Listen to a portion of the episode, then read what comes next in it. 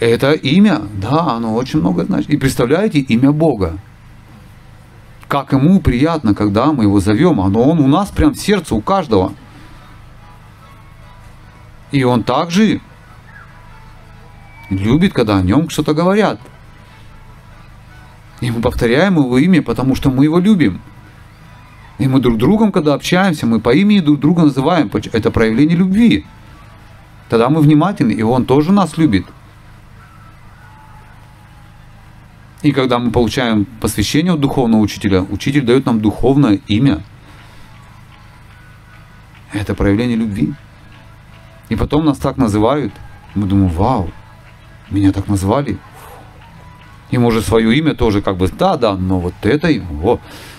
И мы повторяем имя Бога. Почему? Так же. Почему? Потому что в имени Бога все есть. Как в нашем имени.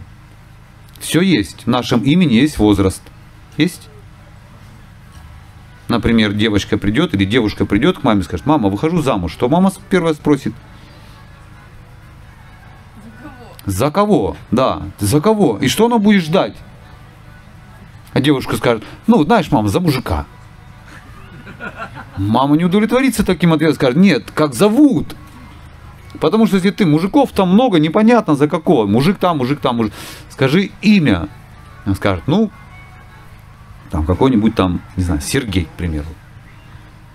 И мама, услышав имя, она сразу поймет, кто это, как он выглядит, сколько ему лет, кто его родители, где он работает, чем занимается, какие его качества. То есть в одном имени все уже есть, представляете, ей достаточно этого. А представляете имя Бога, что там? Там все его энергии в его имени. Все энергии, представляете, божественные, все мироздание в его имени. И мы зовем его по имени, там он уже присутствует своим именем. Говорит, я здесь, ты позвал меня, да. Ты, может, глазами меня не видишь, но я здесь. Потому что я-то тебя слышу. Он говорит, я тебя слышу, что тебе нужно. И мы повторяем его имя, потому что такова практика, она предписана ведами, что в эту эпоху только святое имя спасет человека от деградации. И нет другого пути, и нет другого пути, и нет другого пути. Три раза говорится. Кала у нас тева, нас тева, гад. Нет другого пути в Кали-Югу, кроме воспевания святого имени. Харер Нама, Харер Нама, Харер Нама. Кевалам. Кевалам буквально единственное что-то реальное здесь. Это его имя. Все остальное иллюзорное. А его имя реальное.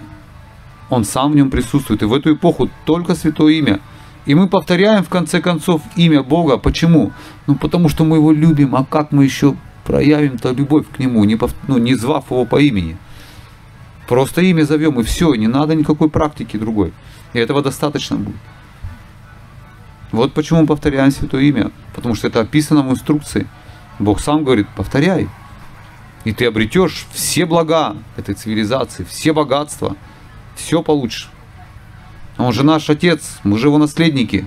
Уже при жизни можем получить все его блага, он может дать нам, но мы взять не можем, потому что на себе сосредоточены. Он нам не интересен. Поэтому ничего не можем получить. Его имя это единственное, что спасет нас. В тяжелые времена только имя Бога поможет. Ну и даже в радости все равно повторяем его имя, потому что мы его любим.